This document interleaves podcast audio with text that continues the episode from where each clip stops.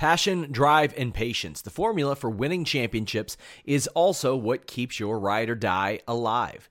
eBay Motors has everything you need to maintain your vehicle and level it up to peak performance. Superchargers, roof racks, exhaust kits, LED headlights, and more.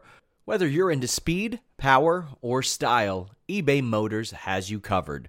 With over 122 million parts for your number one ride or die, you'll always find exactly what you're looking for. And with eBay Guaranteed Fit, your part is guaranteed to fit your ride every time or your money back. Because with eBay Motors, you're burning rubber, not cash.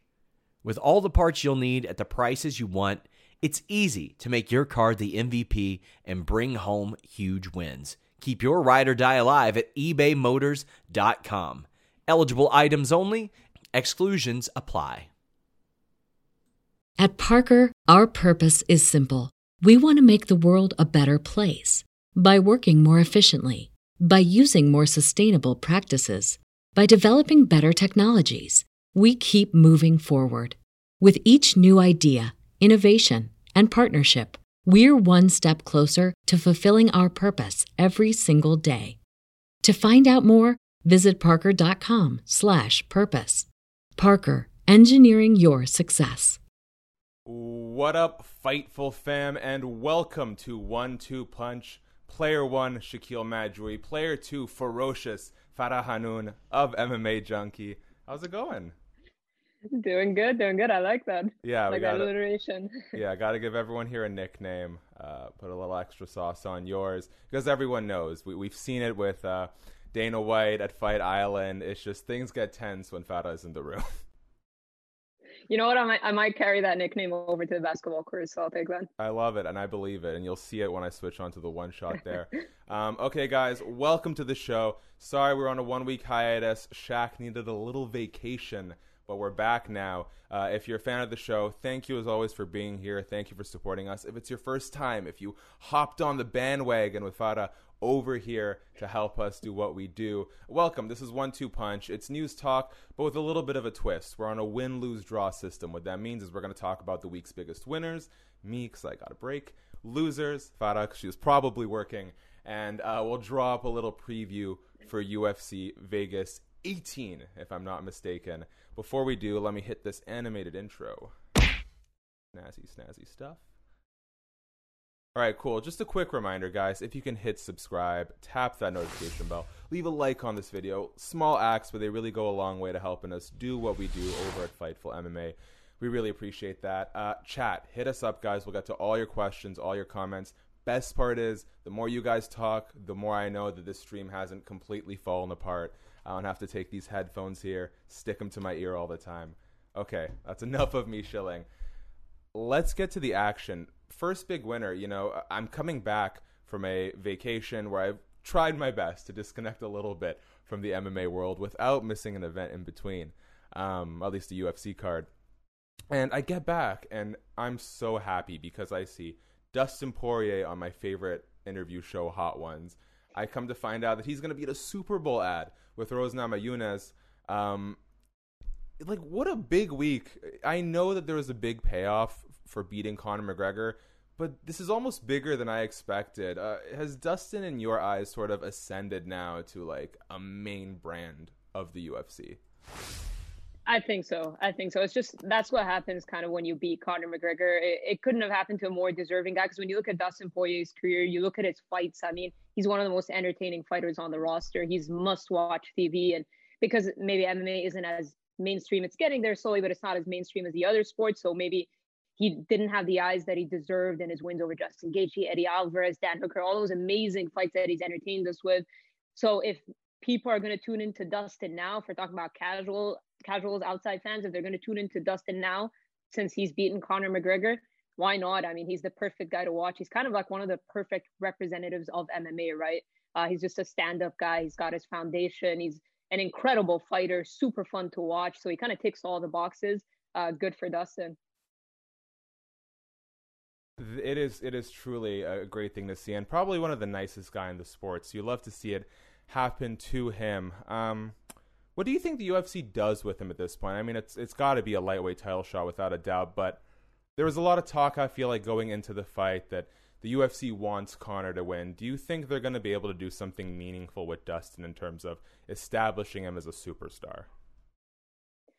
You know what? The thing is, it's like people are talking about a trilogy. I mean, Conor wants uh, Conor is super competitive. That's who he is. We saw what happened when he lost the Diaz fight, and he was really gunning for that Diaz rematch. That's just who he is as a competitor. I know a lot of people are looking at his statement as excuses or not, but that's just who he is uh, as, as a fighter and Dustin seems interested. That's that's the thing about it.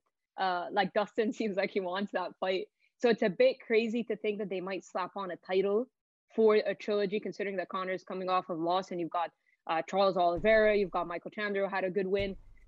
But at the end of the day, it, like we've seen crazier things, so I wouldn't be that surprised, especially that Dustin is down for it. Um, I wouldn't be surprised if we saw a trilogy. And and for for Dustin, I mean, there's a storyline. It's one one. It's the biggest fight possible. I think it did 1.6 million pay per view buys, which is, uh, I think tied huge. for McGregor Diaz too. Yeah, that's huge. And um, that's right behind just the Khabib one, uh, the McGregor Khabib one. So uh, I mean, Dustin seems to want it. I mean, Dustin isn't shy to say that he kind of wants to be paid. Mm-hmm. You know, mm-hmm. like he's not shy about saying that. That he's been saying that a lot. He's fought the who's who. He's had incredible performances, and he just felt like he wasn't being properly rewarded for it. So if he gets an opportunity, like for him, if you tell him title fight, Conor again, biggest pay per view fight. There's one one. There's a story. All the eyes. It's like win win win for Dustin. Maybe the fans won't like it. Charles Oliveira certainly won't like it, but I think uh, for for Dustin, it's a win-win-win situation, and definitely for Conor McGregor, it is. So I wouldn't be entirely shocked if that's what happened. I gotta say, I love to see it. When you think of uh, the nicest people in MMA, Dustin Poirier, Rose Namajunas, I think come to mind. So I like seeing them get this shine. I'm gonna go to Joseph Bose in the chat real quick. He says Dustin is a great guy who is getting shafted because Dana is obsessed with Khabib versus Conor too. The lightweight division is a mess. Look at next week's pay per view. Do Bronx versus Chandler was in talks, but Bronx said no. Okay, l- let's let's dissect that a bit. I think at this point we saw after the pay per view that Dana White finally kind of conceded to the fact that Khabib isn't coming back, and it was. Uh, it was actually refreshing honesty from Dana because he said, like, you know what, I was the one really trying to push for to make it happen, and every time he said, "Oh, Khabib will do it, Khabib will do it," I at least had a lot of skepticism. It was kind of nice seeing him sort of finally uh, let that one go, at least for the time being. But what do you make of the lightweight picture? Because Dustin says he wants to be the champion. He doesn't want to have to fight Chandler. Um, you know, let Chandler and Do Bronx sort of duke it out for a number one contender spot. Um, I actually think lightweight's in a ways more exciting than ever because now with Khabib gone – it's wide open. You could see Justin Gaethje be champ. You could see Dustin Poirier became champ. How do you envision the lightweight picture sort of shaping up over the next 11 months, let's say? I think the idea of Dustin wanting to wait, it's a little bit intelligent on his part because if he waits, then the possibility of the uh, McGregor trilogy happening, uh, like h- him waiting, is just him kind of waiting to see if it's going to happen if Chandler clearly we saw the UFC wanting to do Chandler and Oliveira. If they do that fight, Dustin could be like, all right, I'll fight the winner. For him, Chandler will be more established if he beats Oliveira because he wasn't mm-hmm. too convinced after just beating Dan Hooker. And if Charles Oliveira wins, I mean, he's already on an impressive run. So I think for Dustin Poirier, he doesn't mind the waiting game. He's made some good money. He's getting some good opportunities outside of the octagon. So he doesn't mind waiting to kind of see if the UFC are going to go the direction of the trilogy. If they don't, then he can just either fight if they match up Oliveira and, and Chandler, he can just fight the winner. If they don't, if they decide to throw Gaethje and Oliveira and the UFC decide to put whatever it is, waiting is not the worst thing in the world for mm-hmm. Dustin Poirier because it it increases his chances of getting the McGregor trilogy. I think that's what it is. I can't speak for him, but I, I believe that that's kind of what it is. Kind of because with McGregor, you never know what he's gonna do. Is he gonna go box? Is he like if McGregor doesn't get the Poirier trilogy, if he doesn't get the title fight, is he going to go box? Is he going to mm-hmm. fight one of those top contenders? You don't know. He's a, such a wild card. So that's why I think the waiting game uh, is what Dustin Poirier is doing. Because then, if the trilogy doesn't happen, I mean, we know he's not ducking anybody. That's crazy to even say that. But for him, I think it's just a matter of let's not rush and fight an Oliveira Chandler because I might lose out on this massive McGregor trilogy. For sure. Uh, I mean, personally, in terms of just what's best for everyone. I'd like to see Conor take a bit of a step down in competition. A Nate Diaz, maybe a Tony Ferguson, just give him a chance to sort of get his bearings. Um, I, I, will say though, Michael Chandler, what an exciting addition that was. Like as much as I love Dan Hooker, there's nothing like coming in, champ from another organization, making that sort of impact to really shake things up. I, I think lightweight's going to be super exciting. Um, all right, I'm going to throw it to you now. Are there any other winners you would like to highlight before uh, I try and sc- figure out another one? The slow, slow. I think. Uh, Jake Paul, right? He's gonna be. Yeah. He's gonna. He's gonna beat the stuffing out of Ben Askren. Oh man, I, I hate having to even say that Jake Paul is, is, is a winner this week, but he, he's kind of been dominating the headlines, right? It's right. Like the worst thing in the world. But, but you know what?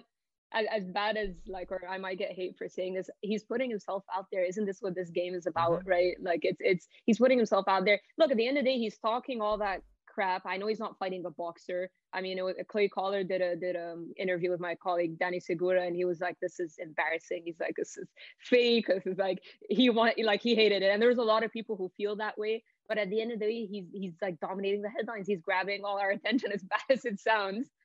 He's doing something right, and yeah, he's not fighting a boxer. He may have picked the MMA fighter who's most accomplished, most popular, but doesn't have the stand up to yeah. go with it but let, let, I don't even know what's gonna happen in that like fight or match. Like I, am probably gonna watch it because like one, uh, like I don't how even could know. You not? How could you not? Yeah, I don't even know what to expect in that in that uh, boxing match. Like honest to God, like I'm so curious to see what Ben. Askren I I really think Jake Paul can win, and I I really I, I'm not proud to say it, but I really think it's possible. Um, you know, let's let's dissect that a little bit though, because it's interesting when we talk about uh, Jake Paul putting himself out there now uh, Jake Paul's form of entertainment isn't necessarily my cup of tea, but you can't deny that there's a market for it. I mean, he's, he's an enormous YouTuber, him and his brother Logan Paul. But beyond that, what this teaches me, as well as examples like Mike Perry, Henry Cejudo, is it doesn't take a lot to connect with an MMA audience because the reality is we're kind of starved for entertaining personalities. Um, and you sort of saw a, a post McGregor era where everyone and their mom wanted to trash talk and throw out names, and like it's something. But the reality is, it's like you don't need to go out there and be lowbrow. I think you just need to show some sort of personality. Like the fact that Henry Cejudo can get as much traction as he does for calling out women and making statements that we all know, including him, are totally tongue in cheek and untrue. Like we're starved for anyone who's Michael Chandler. He doesn't cut a tremendous promo, but he went out there and he cut a damn promo and people were receptive to it. So I think the lesson here, if anything, is guys, just put yourself out there. Just put yourself out there. Whatever you are, whoever you are, just crank it up a bit. You know, it's something I have to learn. It's what all of us do in the media. We're just sort of extend, you know, like uh, amplified versions of ourselves. And I hope fighters kind of take this as a lesson of if Jake Paul can do it, if Henry Cejudo can do it, I can probably do it too. You know what I mean?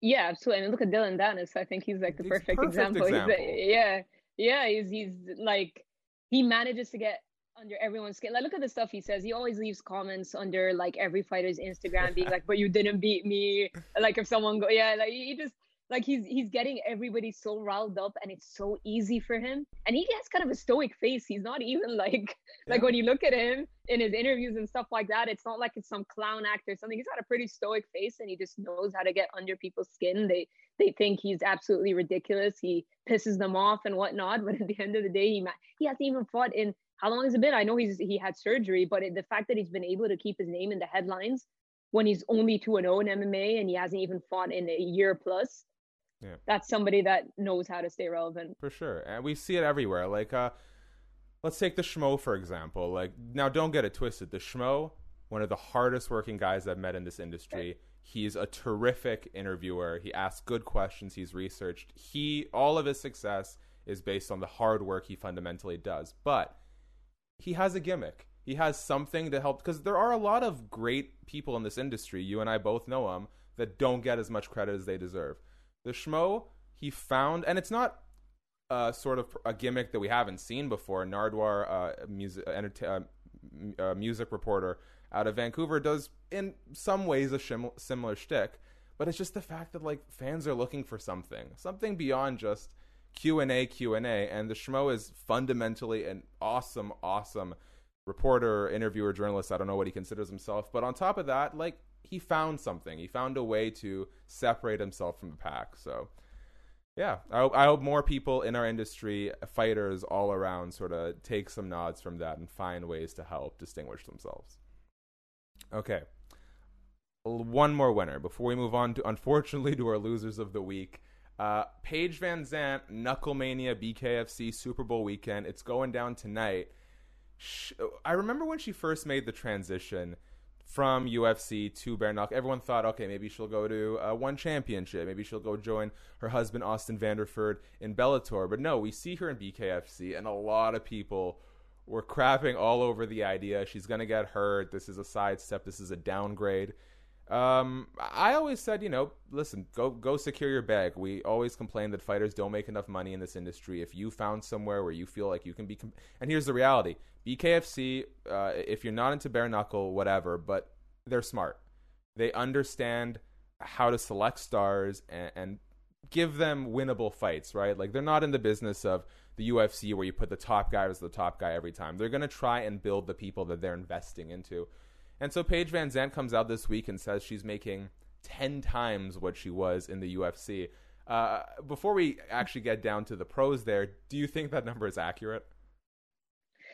Maybe not 10, but something tells me she's probably making more than she would have at Bellator or one because yeah. um, I was honestly a little surprised. Like the bare knuckle, I, I don't know how I feel about bare knuckle, man. Like, but but the thing is, uh, Paige, like kind of her her thing in the UFC, she may have not won every fight, but she's always been super tough. That's one thing that nobody can deny about mm-hmm. Paige. They could say what they want about her, but that's one thing she she showed in the Rose Namajunas fight. Like she she's super super tough. So I think when you take that into consideration, um, I could see the whole bare knuckle thing. I don't know how I feel about the the, the sport in general, if if I want to call it that, but it does appear that she's probably getting paid more uh, or got a, the best offer from bare knuckle than, than one or Belt or whoever mm-hmm. uh, gave her the call.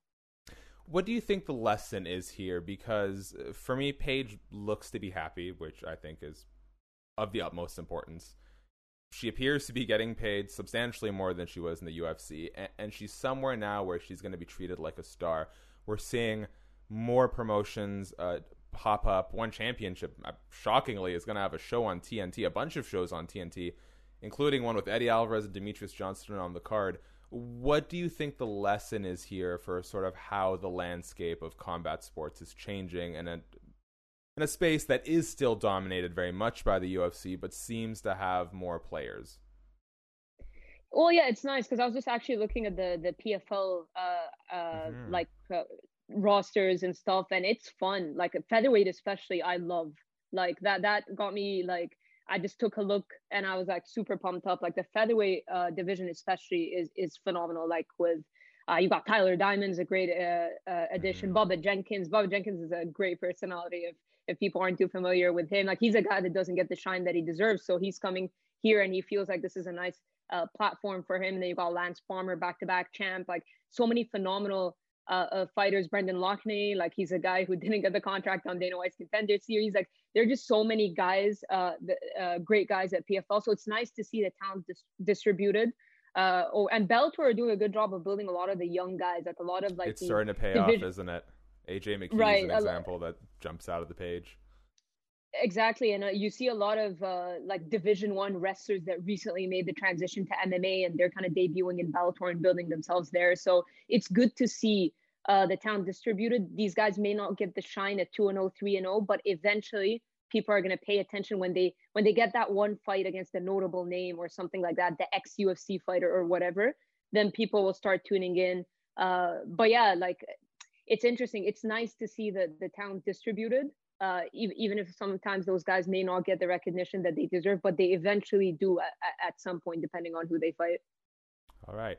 Um, and I'm just going to hit the chat real quick. Uh, they say they wanted Paige so badly that she is main eventing over a title fight for the lightweight championship. It's the right call. Paige is the biggest star this week, without a doubt. And I don't know. I don't think every promotion should be stuck to the UFC formula of, you know, the higher weight class title, always main events over the lower weight class title, unless you're Conor McGregor. Um, you got to lean into who you invest in. So shout out to them for doing that. Okay, are there any other winners you would like to highlight before we move on to the losers of the week? trying to think of the top of my head. Uh, nothing at the top of my head. Okay, let's do it. Quick reminder, guys subscribe, notification bell, like button. Leave us a super chat donation if you're feeling oh so generous. That would be lovely.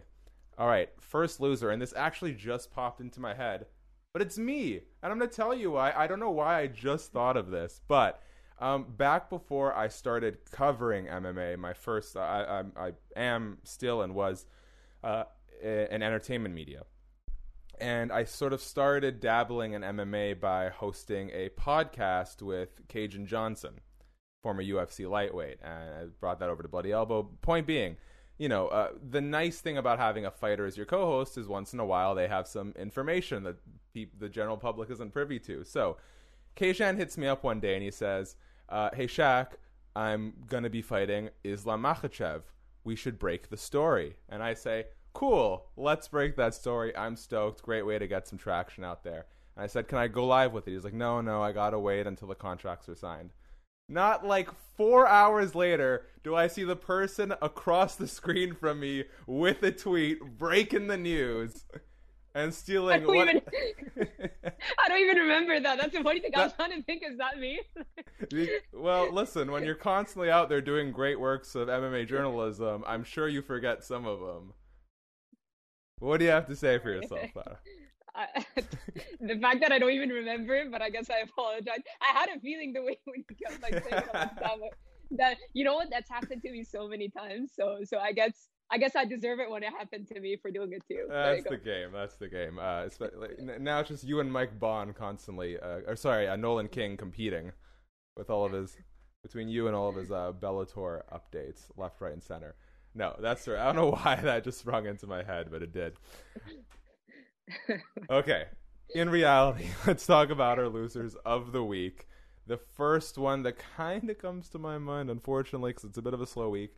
I'm not really up to date with what's happening with Tito Ortiz, but it appears that the city council people are trying to get him booted off of his role as a politician uh, in Huntington Beach, California.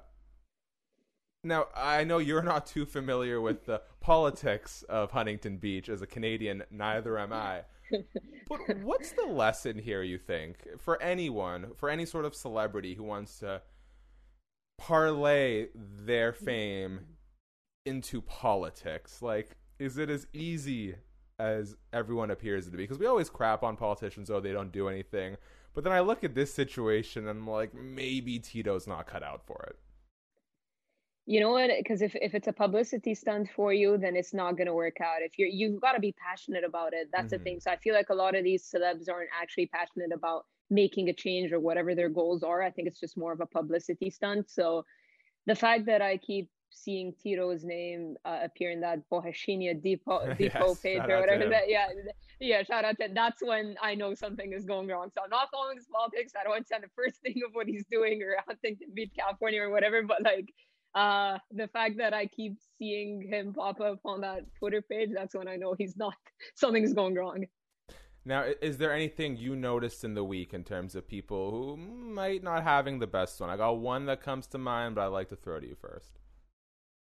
Well, I think you and I discussed that a bit off camera. Mm-hmm. Stephen A. Smith, I think, yeah, I mean, he's uh, doing himself no favors making a statement like that. I love how everyone went after him, though. All the fighters, that that, that was great, though. So, when you look at this, like, is this the sort of thing that hurts Stephen A. Smith's public image? Because I feel like, I, and granted, I don't watch a lot of his content, but at this point, it- at Parker, our purpose is simple.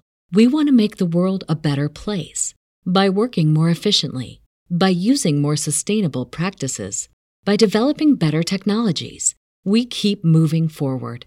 With each new idea, innovation, and partnership, we're one step closer to fulfilling our purpose every single day. To find out more, visit parker.com/purpose. Parker, engineering your success. Say goodbye to your credit card rewards. Greedy corporate mega stores, led by Walmart and Target, are pushing for a law in Congress to take away your hard earned cash back and travel points to line their pockets. The Durbin Marshall credit card bill would enact harmful credit card routing mandates that would end credit card rewards as we know it. If you love your credit card rewards, tell your lawmakers hands off my rewards. Tell them to oppose the Durbin Marshall credit card bill in the brief relationship that the UFC and Stephen A. Smith have had, it kind of feels like it's just his role to say crazy, inflammatory, uneducated things about sports. Yeah, yeah. I mean, he's not. He's no MMA expert. I think people get annoyed at him regardless of what his take is. So for him, I don't know if it was intended. He know he'll know the backlash by saying something like yeah. that. I mean, he's he's not stupid. So I think for him, uh, to to to make a statement like that if he's getting people to tune in for all the wrong reasons, I guess. But if they're if they're listening to him and, and listening to it, because obviously he's got a big name. I mean, I've listened to his basketball takes a lot, but um, the fact that he's making something like he it'll take him years to really understand the sport of MMA. You can't just roll in like I. I, I'm not gonna go like watch baseball and start making takes like I act like I know what I'm talking about. So with him, it's like he got a lot of people riled up. Uh, he's he has to have known, even if he truly believes that, he has to have known that it was going to rile people up. So if that was his intention, then then he succeeded. Yes, yes, that's basically Stephen A. Smith's game. It was. It's always fun though to see the way uh, fighters and people in the industry take shots at him after these sort of statements come out. And and I guess from one poor take about women MMA to another I think we'd be remiss if we didn't touch on uh, heroin lover Sean O'Malley and uh, Casey Kenney, who, in the biggest position of his entire MMA career, comes out with the most tone deaf statement of all time. Uh, I've heard a lot of men in the industry have their opinion on the matter. I have my own, but I think it's important to get your take on, uh, you know, Casey and Sean and company talking about whether or not they'd have sex with Megan Anderson and uh, Megan Anderson's reply. What did you sort of make of the situation? You know, obviously it was a shame to hear that because I met Casey uh, on Fight Island. Very he, nice. he flew. Yeah. Very nice guy. He fought, had a great fight, flew back to Arizona, flew back to, to Fight Island, which was really cool to see. He had two wins within 10 days, built a ton of momentum. So he's on the right track, doing all that stuff. This is like boys talk. Like, trust me, like I grew up around guys on the basketball court and stuff. So I know boys talk, but you're being filmed that's mm-hmm. what you need to mm-hmm. understand. Like you, I know like boys when they're sitting with each other, they'll say all this stupid shit all the time. Excuse my language. That's uh, okay. Uh, so I know they'll say stuff like uh, amongst each other, but you know you're being filmed, and yeah. it was one of those moments like I want to look cool in front of the camera. It's it's kind of it's the whole Stephen A. Smith thing again. It's like you know, like if you're gonna say something like that, there are repercussions. Even if you say it, like if I say something like I just said, excuse my language, if that was really that big of a problem, but that's my point. If you say something like you have a chance to backtrack, but instead you laugh about it, you think you're cool, you're doing a podcast, you're chilling. I don't know if they were smoking up or whatever they were yeah. doing. It's like you you know you know what you're saying is stupid. So it's like don't be surprised when you get backlash. Uh, we all say stupid stuff, and I know this is like a boys kind of sit down and, and whatnot, and boys will say stupid stuff amongst each other, but uh, you guys are UFC fighters. Sean has a great following on on his podcast. You know people are watching. You're gonna say something. Stu- you're gonna offend Megan like that on camera. Don't act shocked that you're gonna get a major for backlash sure. out of it.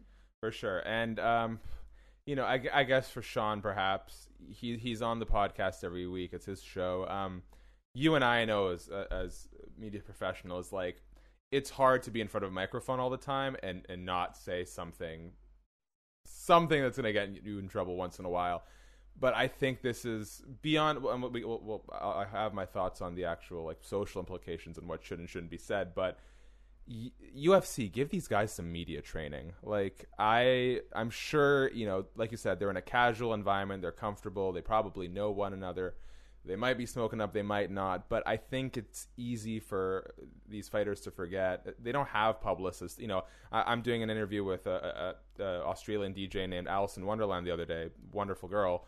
Uh, her publicist is on the call, and her manager is on the call. So in the event that I ask something inappropriate, or if you know I want to know about the album release and she's not sure if she can say it, she asks people she can kind of refer to there these guys need someone to give them some basic understanding of uh, on camera etiquette. Either way, don't say it. Like you said, boys talk. It's we we all say things that we shouldn't say when we are in the comfort of people we know. Uh, doesn't make it any better, but if you're gonna say it, wait until the microphone's turned off. Exactly. I, I felt like they it was kind of a we're so cool kind of moment and Mhm. it completely backfired. Yeah, well, shout out to Megan Anderson. I will give. You know what? If anything, though, I love Megan's reply. If anything, shout out to Megan Anderson for standing up for herself, for not giving anyone a pass on it. Uh, in, in some ways, I feel like this might have, and I don't know, maybe I'm a little more progressive than a lot of MMA fans, but it boosted Megan Anderson's profile in my eyes to see the way she conducted herself after the fact. Yeah, and and like she has every right to to Mhm. be upset. You know what I mean? Like you can't. I'm seeing a lot of like different takes on her overreacting or over. Like she's entitled to react the way she wants to react. Like she was offended. It's not like it's not right for them to say that. Some people might not get offended. Some people might. But if you're gonna say something that stupid, you have to understand that it's gonna offend a lot of people. For sure. Okay. Um, do you have any other losers you would like to highlight before we move on to our uh, draw of the week, or, or sorry, our preview show? Because I feel like those are probably the biggest losers to highlight. Yeah, those definitely. I mean, I, I feel like Jake Paul can be a winner and a loser, right? If I, Yeah, that's his whole life, I think. Shout out to Jake Paul. Shout out to Jake Paul. Hey, a lot more successful than I am, making good money, athletic in shape, handsome. All, all the power to Jake Paul. Okay, let's do this, guys. One last reminder. Got to do this between every segment. A like, subscribe, notification bell, super chat, chat, all that good stuff. You know by now. Okay, let's do a little bit of a UFC Vegas 18 preview as we start wrapping up. Um, I, I don't want to do predictions, stuff like that. I think everyone and their granddaughter does them. Uh, so let's talk a little bit about some of the storylines going into this fight. Alistair Overeem, shockingly, him and Andrei Arlovsky just seem to be able to put together winning streaks on a whim. Um, I think they've sort of discovered a risk adverse point based style. I mean, granted, Overeem got the finish in his last fight, but generally speaking, they found out how to avoid a lot of damage en route to winning a fight. And I commend them because these legends are making good money. They're making six figure contracts. So I love what Overeem's been doing. I love what Arlovsky's been doing, even if it's not always the most exciting. But Overeem in interviews, ever since his last fight, has sort of said, This is probably my last big run. I want to be UFC heavyweight champion. Um, and I know this is kind of my final crack at it. Realistically, is this a total pipe dream? Is it wrong to count Overeem out? Does he have championship potential where he's at right now?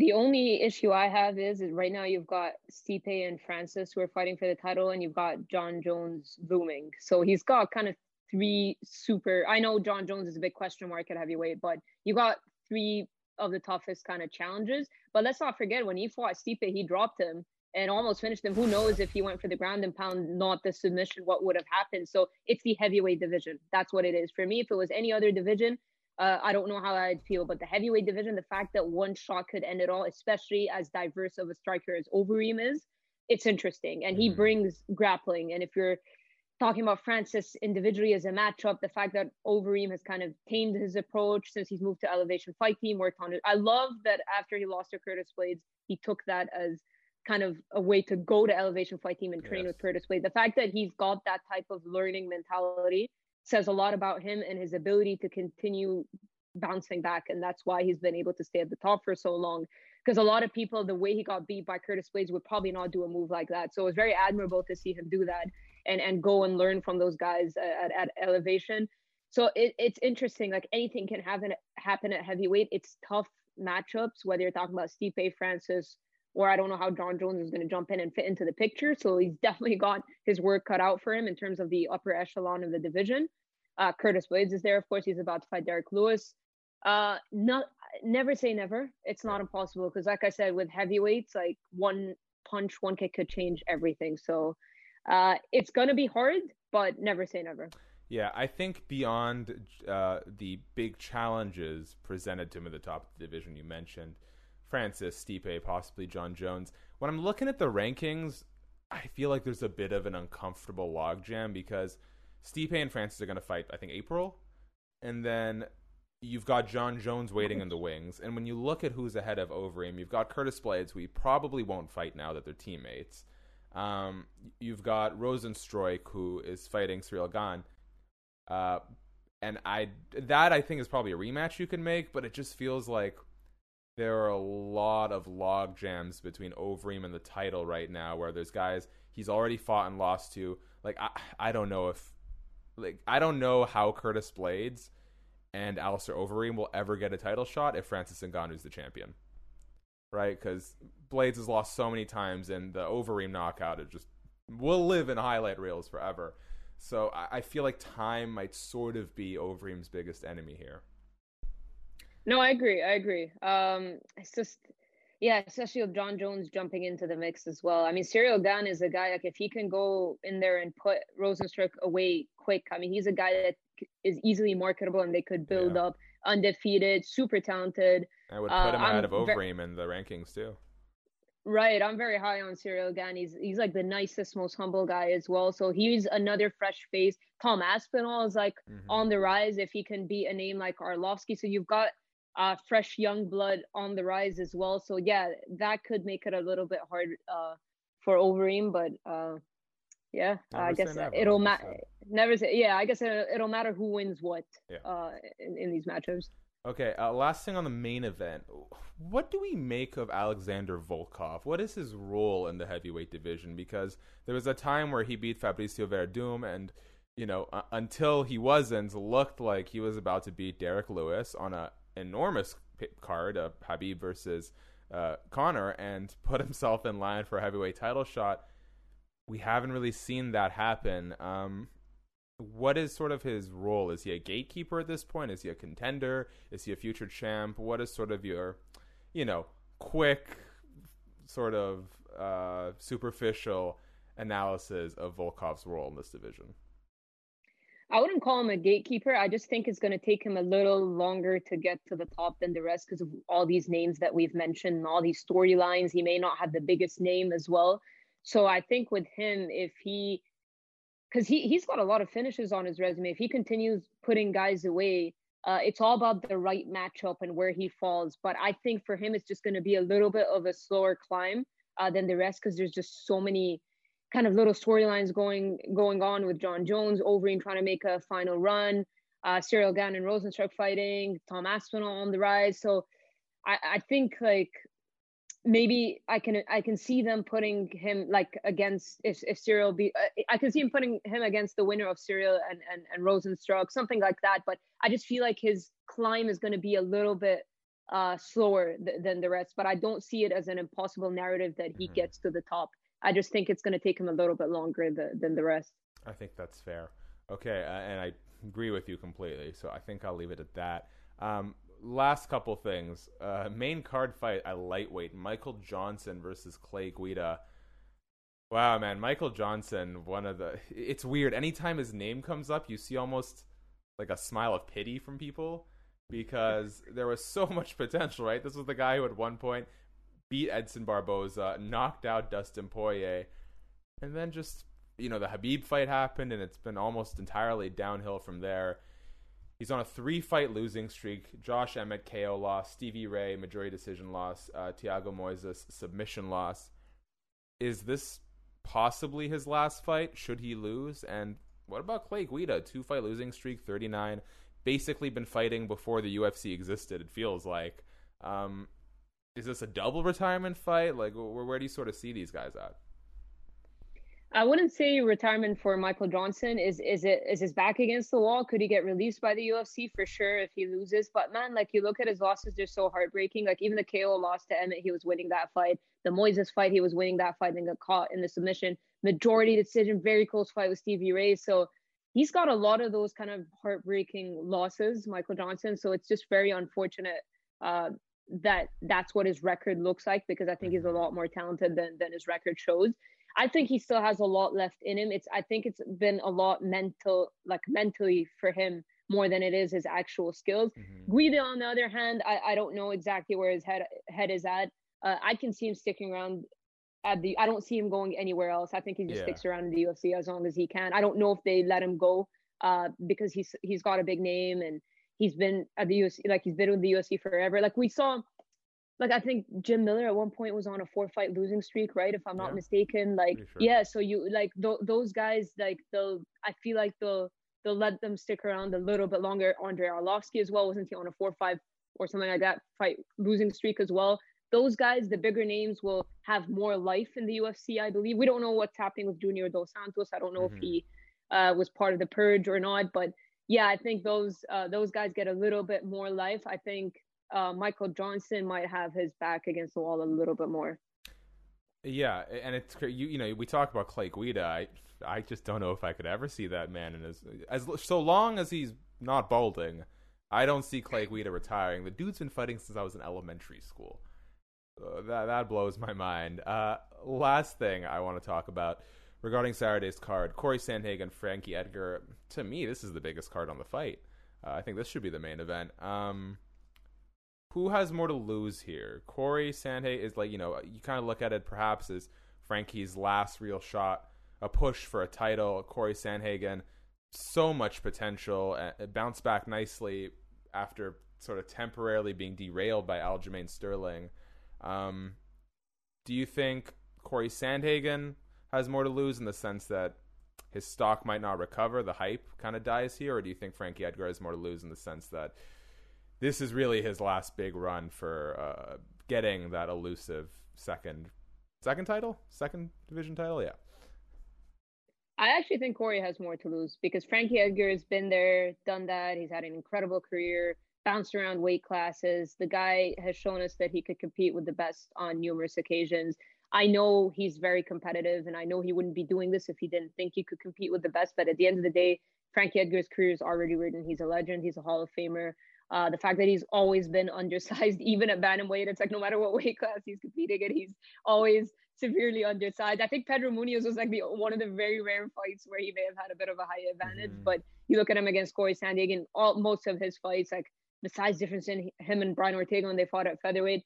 I think Corey has more to lose because the loss, like you said, to Aljamain kind of derailed it a bit. Then he bounced back very nicely against Marlon Moraes. But I feel like if he loses to Frankie, because he is a sizable favorite, I think maybe minus 300 or something like that, people are high on him again. If he loses against, no shame in losing against Frankie Edgar because he's a legend and everything, but people aren't looking at Frankie as the same Frankie that he was at his prime. So I think if he loses to Frankie, it'll be a real big step back for for Corey Sandhagen, especially that a lot of people are dubbing him as a future champion. So I think it actually hurts Corey Sandhagen more, in my opinion. I agree. I, th- I think in a lot of, and it, you know, if you like you said, if you just look at the odds, when someone's favored, I think there's sort of more expectations on them. Um, okay, this is the last thing I want to get to. You're a busy woman. I want to let you get back uh, to MMA Junkie, or I'm going to put the one shot on you, the basketball court. All right, here, right above Zero Social Life. That was her comment, not mine. It says basketball superstar. Farah, I know you spend a lot of your time on the basketball courts. Where do you rank amongst the pound for pound MMA media list when it comes to the game of b-ball?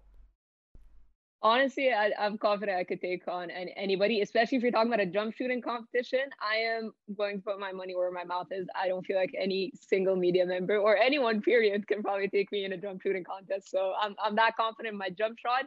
If we're talking about just a one-on-one game, I'm still confident in, in my ability. So I'll happily. I know Ariel plays some ball. Uh, I didn't get a chance to play with Mike Bohn. I know he plays, but they took the court away from us on Fight Island this time around. But uh, yeah, I'm I'm willing to I was to- just about to to- ask, is there a basketball court on Fight Island? the first uh when i went last time in september october there was and then they took it away this time because we were kind of just locked into the hotel so right. uh, unfortunately it wasn't there but yeah I, I feel like i could take on any media member bring got- it on I've got a challenge for you. Next time you get there, I want to see you play a game of horse with one of the big headliners on the cards there. And uh, every time they get a letter, they have to answer a question honestly, no matter what the question is. that's so funny that you say that because that is exactly what i had planned and it completely crumbled Who, who can I know who is going to be with? Yeah. Uh, well, I, I was I was gonna definitely do it with Joaquin Buckley because I actually have like a cool story of how I kind of got to properly meet him on the basketball court. We played two two on two actually, him and I versus his coaches, and we kind of dominated them. Hey. So he, he can ball. So so I know he can ball. I would have loved to do with the other plays, but I'm not sure if they can play. Like I was looking at the main and co-main. I don't think Dan Hooker, Chandler, McGregor, if I could have gotten him, or you'll, you'll just have to get some good answers out of them then. Easy money. Right, exactly. Yeah, I think that would have been way too easy money, like for me, because I, I, like I said, I feel like I, I could put my jump shot against anybody. So at least I'd want somebody to give me a bit of a chance. I know corey Sandhagen kind of plays, but he didn't want to be out in the sun. He's like his sun's way too brutal back then. Rose Namajunas seems like a hell of a baller, so I'd love to to okay, like maybe do I that. I love it. I hope to see that happen. That's a great idea. You should definitely follow through with that when you can. Okay. Next time, hopefully. Farah, um, I mean, I think everyone who's here knows where they can find your work, but is there anything you want to inform the people about? Uh, no, just uh, MMA junkie. I I do still run my Instagram page, uh, UFC News Alerts. It's it's a lot of effort, but I just kind of feel like I owe it to to my followers that have helped me kind of through this uh, this journey. So I kind of, although it can get very hectic running that page, especially that I have so much to juggle, uh, I still kind of feel like I owe it to them. Although I gain absolutely nothing from it, but um, I still love to to do it. I, I, have a lot of contact with a lot of great people from there. So yeah, just UFC News Alerts or on Twitter or uh, my personal Instagram is not too important, but my Twitter or or, or or or my MMA junkie or the MMA junkie YouTube channel, you can find my interviews there. Is your uh, personal Instagram private or is it is it open to the public? no no? It,